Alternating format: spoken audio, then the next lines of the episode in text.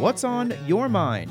Perhaps that's not the most accurate question, but the right answer on mine is Friday, as we are now at the end of the five day grind. It's February 12, 2021, and this is another installment of the Charlottesville Community Engagement newsletter and newscast. I'm your host, Sean Tubbs, for another look at what's been happening in local government meetings. On today's show, an update on city parks at the Parks and Recreation Advisory Board, and the Places 29 North Advisory Committee gets an update on the affordable housing plan as well as developments in that area. This edition of the show is supported by the many people who have been generous with a paid subscription to Substack or a monthly contribution to Patreon to help me keep the lights on while I bring you this information each week. This venture would not be possible without your support and I'm grateful to bring context to the community in this manner. If you've not been able to do so so far, that's okay. Just make sure you send this along to someone else so we can grow the audience. And now, both of our segments today touch upon the pandemic in some way, so we should go ahead and get the numbers out of the way. All this week, the number of new COVID cases in Virginia has been in the 3,000s range, with 3,191 reported today. The seven day percentage for positive results is now at 10%, down from 16.4% a month ago. In the Blue Ridge Health District, the number of cases in Charlottesville is once again beginning to increase, similar to mid September when students began to arrive at the University of Virginia for in person instruction. There are 42 cases today reported in Charlottesville, and the seven day average in the city is now at 25. The COVID tracker at the University of Virginia now lists 222 active cases, with 201 of these being students. That figure will be updated one more time this afternoon before the weekend begins. The Charlottesville Parks and Recreation Advisory Board had not met for 11 months before their first virtual meeting of the year last night. Since then, Council took an action that changed the group's relationship to city government. Ned Michie is the new chair of the Parks and Recreation Advisory Board. We appear to have been demoted, as they were talking about, and that we're now an advisory committee to staff rather than a city council appointed advisory board. The group covered a lot of ground and got a lot of information from staff about what the department has been up to since the pandemic shut down government operations. Vic Garber is the Deputy Director of Parks and Recreation. All parks are still open, uh, to include our open space, our basketball courts, tennis courts, playgrounds, trails, and our shelters. Uh, we still uh, do not take reservations at our shelters. However, restrooms at outdoor parks are all closed, except at the skate park and the golf courses, due to the volume of people at those locations. Also closed are the city's indoor recreational centers and indoor pools. With spring and summer not too far away, many are wondering what the schedule will be to open. Uh, we do still follow um, CDC guidelines, Virginia Department of Health guidelines, and local ordinances in everything that we do. The pools are still closed because we have do not have uh, permission to open those pools yet uh, from City Council. Garber said park attendance has increased and recreation programs have pivoted to online, but other usual parks and rec offerings are still on hold. Athletics is still at a standstill. Youth basketball was canceled. Uh, normally, we have about 500 youth participating. Garber said he expected representatives from Little League Baseball to ask council to allow them to prepare for them to play ball in the spring. Governor Ralph Northam has amended the state of emergency to allow this to occur and for games to be played in front of up to 25 spectators. Presently, the city is in is still in phase 2. If you remember the county went to phase 3, we stayed in phase 2 uh, in late uh, July. That caps gatherings to no more than 10 people. So, in nutshell, we can practice, we can scrimmage, but we cannot have competition. The pandemic is not the only natural disaster going on at this time. The emerald ash borer is devastating ash trees in Virginia, and the Parks Department is preparing and has been removing affected specimens. The city's tree commission is requesting council spend at least $50,000 to try to treat trees and fight the spread. Parks Director Todd Brown said that may just delay the inevitable. you can just count on basically all the ash trees are going to die. It's a question of when. We've, you know, we are treating some of them. A, a small portion of money is going towards treating, you know, and working with the tree commissions of which trees those really should be, as well as our arborists. Brown said it is now a matter of triage and that people will notice this spring when the leaves come back. He said this will become a more pressing issue over time. City Planning Commission Chair Hosea Mitchell asked an important question, and he was answered by Trails Planner Chris Gensic. What exactly is an emerald ash borer? Is that an insect, or what is that? It's a little bug that gets in the bark and cuts off the blood flow effectively to the tree.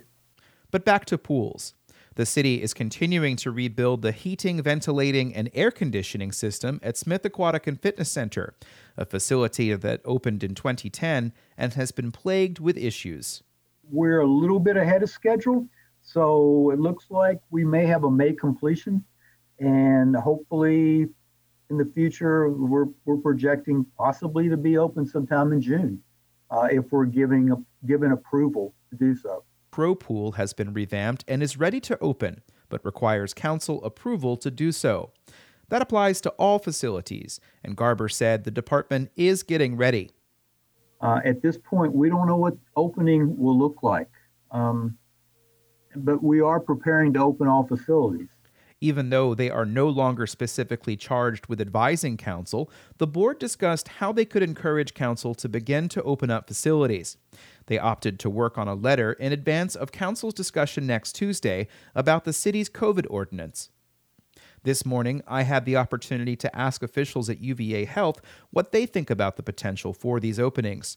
Dr. Costi Sifri is an infectious diseases expert at the University of Virginia Hospital. He urges caution. We have um, the prospect of a vaccine um, that's highly effective against the strain, uh, the, the predominant strains in the United States. We have um, a lot of hope um, but we also do have the challenge of maybe these new, new variants. We'll have more from Dr. Sifri in the next installment of this program.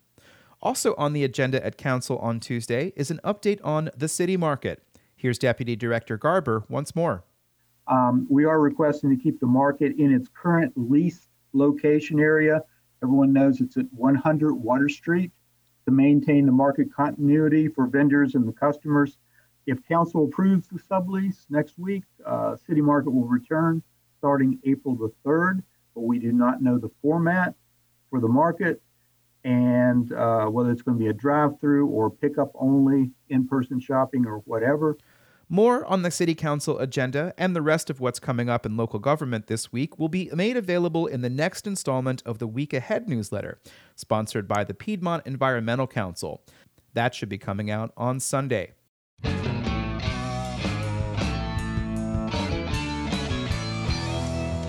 You're listening to Charlottesville Community Engagement. With the COVID pandemic still raging, today's Patreon fueled shoutout comes from an anonymous contributor who once again states clearly We keep each other safe, wear a mask, wash your hands, and keep your distance.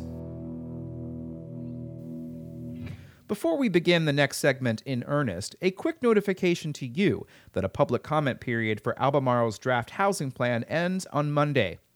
Take a look at the county's website to read the plan and to fill out a questionnaire.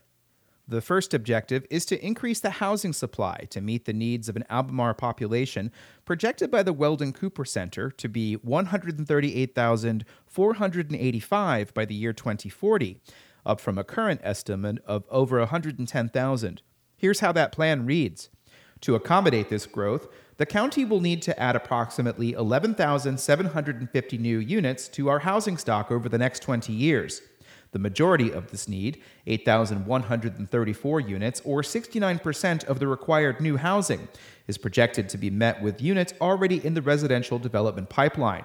This means the county must support the development of an additional 3,616 units to fully accommodate projected household growth through 2040. Members of the Places 29 North Community Advisory Committee had the chance to ask questions about the plan last night. Bo McLaughlin sent a long list of comments and questions to staff about the plan.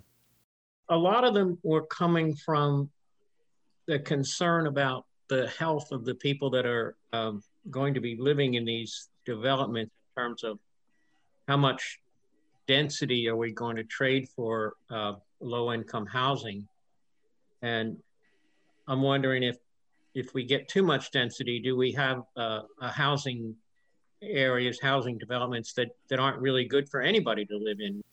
McLaughlin questioned the county's policy of restricting development to designated growth areas. And that total is 35 square miles. And I don't know how much of that 35 square miles is left. The reason the county has community advisory committees is to shepherd the various master plans. The idea, in general, has been to encourage density. Here's what the introduction of the county's comprehensive plan currently says. A large part of planning for the future has been the county's commitment to its growth management policy. The growth management policy directs development into specific identified areas for vibrant growth, while conserving the remainder of the county for rural uses, such as agriculture, forestry, and resource protection. The comprehensive plan was last adopted in June of 2015. Furthermore, Objective 4 of the Development Areas chapter calls for the efficient use of land to prevent premature expansion of those areas, and Objective 5 calls for density to create new compact urban areas. The county is just beginning a review of the comprehensive plan. Here's Rivanna District Supervisor Bea LaPisto-Kirtley. We have two choices in Albemarle County. Either we make full use of our developable area which probably means eventually going higher in density or going higher in buildings, uh, maybe, you know, multi story apartment buildings uh, closer to the center of downtown. You don't want to build them out in the middle of nowhere. You want to build them, you know, uh, where people could go shopping, where people can go to the grocery store and things like that nearby or you go into the rural areas which if we start going if we crack that nut and go into the rural areas which may happen eventually i don't know but if that happens we lose albemarle in my opinion on the agenda for the Places 29 North Committee last night was an update on growth that is currently underway in the area. There are multiple apartment complexes and new development under construction or under planning consideration in the Places 29 North area. One of them is for RST residences. They seek a rezoning for redevelopment of the Ridgewood Mobile Home Park along US 29. A community meeting before the Places 29 North Committee was held last July. The rezoning from R1 would allow for 244 apartment units and 108 townhome units. Michaela Accardi is a county planner. That's a total of 370 units. Um, 50% of these units are proposed to be designated as affordable. The Planning Commission will take up this rezoning request on March 2nd. The Forest Lakes Community Association is organizing opposition to the request. Over 400 people have signed a petition calling for supervisors to deny the request. Scott Elliff is on the association's board of directors. We've done a lot of research and analysis on it. It's troubling to us in a lot of different ways. We'll certainly be very active at the Planning Commission meeting. Currently under construction is the Brookhill development, which was approved by the Board of Supervisors in November 2016. That new community is being built in phases. This project is approved for a maximum of 1,550 dwelling units, as well as um, 130,000 square feet of non residential space. Another development that is soon to get under construction is North Point, which was approved by the Board of Supervisors in 2006. The land remained undeveloped for many years, but infrastructure for the property has been constructed in the past couple of years. The project is approved to develop a maximum of 893 units, um, as well as commercial and office space. Um, none of the uh, blocks have been approved to be built so far. That refers to approval of site plans, which is a ministerial function that requires approval of staff if the developer meets all of the conditions in the rezoning. There are still remaining units available allowed in Hollymead Town Center under a 2003 rezoning that has not yet been built. Take a look at the newsletter for details on other rezonings in the area.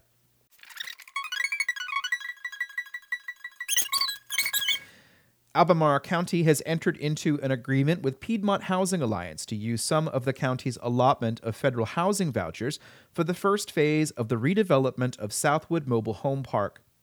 Habitat for Humanity of Greater Charlottesville was able to secure a rezoning for this first phase, which would see new construction along Old Lynchburg Road on land that is currently wooded. Now, Piedmont Housing Alliance will develop the actual new homes and will seek low income housing tax credits to make the project more financially feasible. The agreement with Albemarle County could help the application's chances with the Virginia Housing Development Authority, an entity that now goes by the name Virginia Housing. This application for Southwood Apartments A would be for 76 affordable rental units, with 58 of those being two bedrooms. These would be in two three story buildings. Applications for what is called LIHTC credit are due in March. Other applications in the area are expected to come from Virginia Supportive Housing for redevelopment of the Red Carpet Inn in a collaboration with Piedmont Housing. Piedmont Housing is also submitting an application for the second phase of the redevelopment of Friendship Court in the city of Charlottesville. And that's it for this edition of the Charlottesville Community Engagement Newscast and Newsletter. Thank you very much for listening today, and we'll go ahead and close this one up. I do want to thank you for listening. Uh, if you are one of the people who listens to the end of these things, thank you so much. Drop me a line, let me know how you're doing. I'm always here for questions if I have time to answer them, and I will make time for those of you who are paying subscribers. So thank you to those. And if you're not a paying subscriber, I will probably still answer your question because I am here to do one thing bring you information about what's happening in this community, and to hopefully do so in a way that can educate you and open uh, your eyes and minds to other things you might not have known. Uh, there's a lot happening in a community that is growing, such as this one, and has been growing for many years. I'm Sean Tubbs, your host, and I'll be back tomorrow with another installment of this program. Thank you for being here.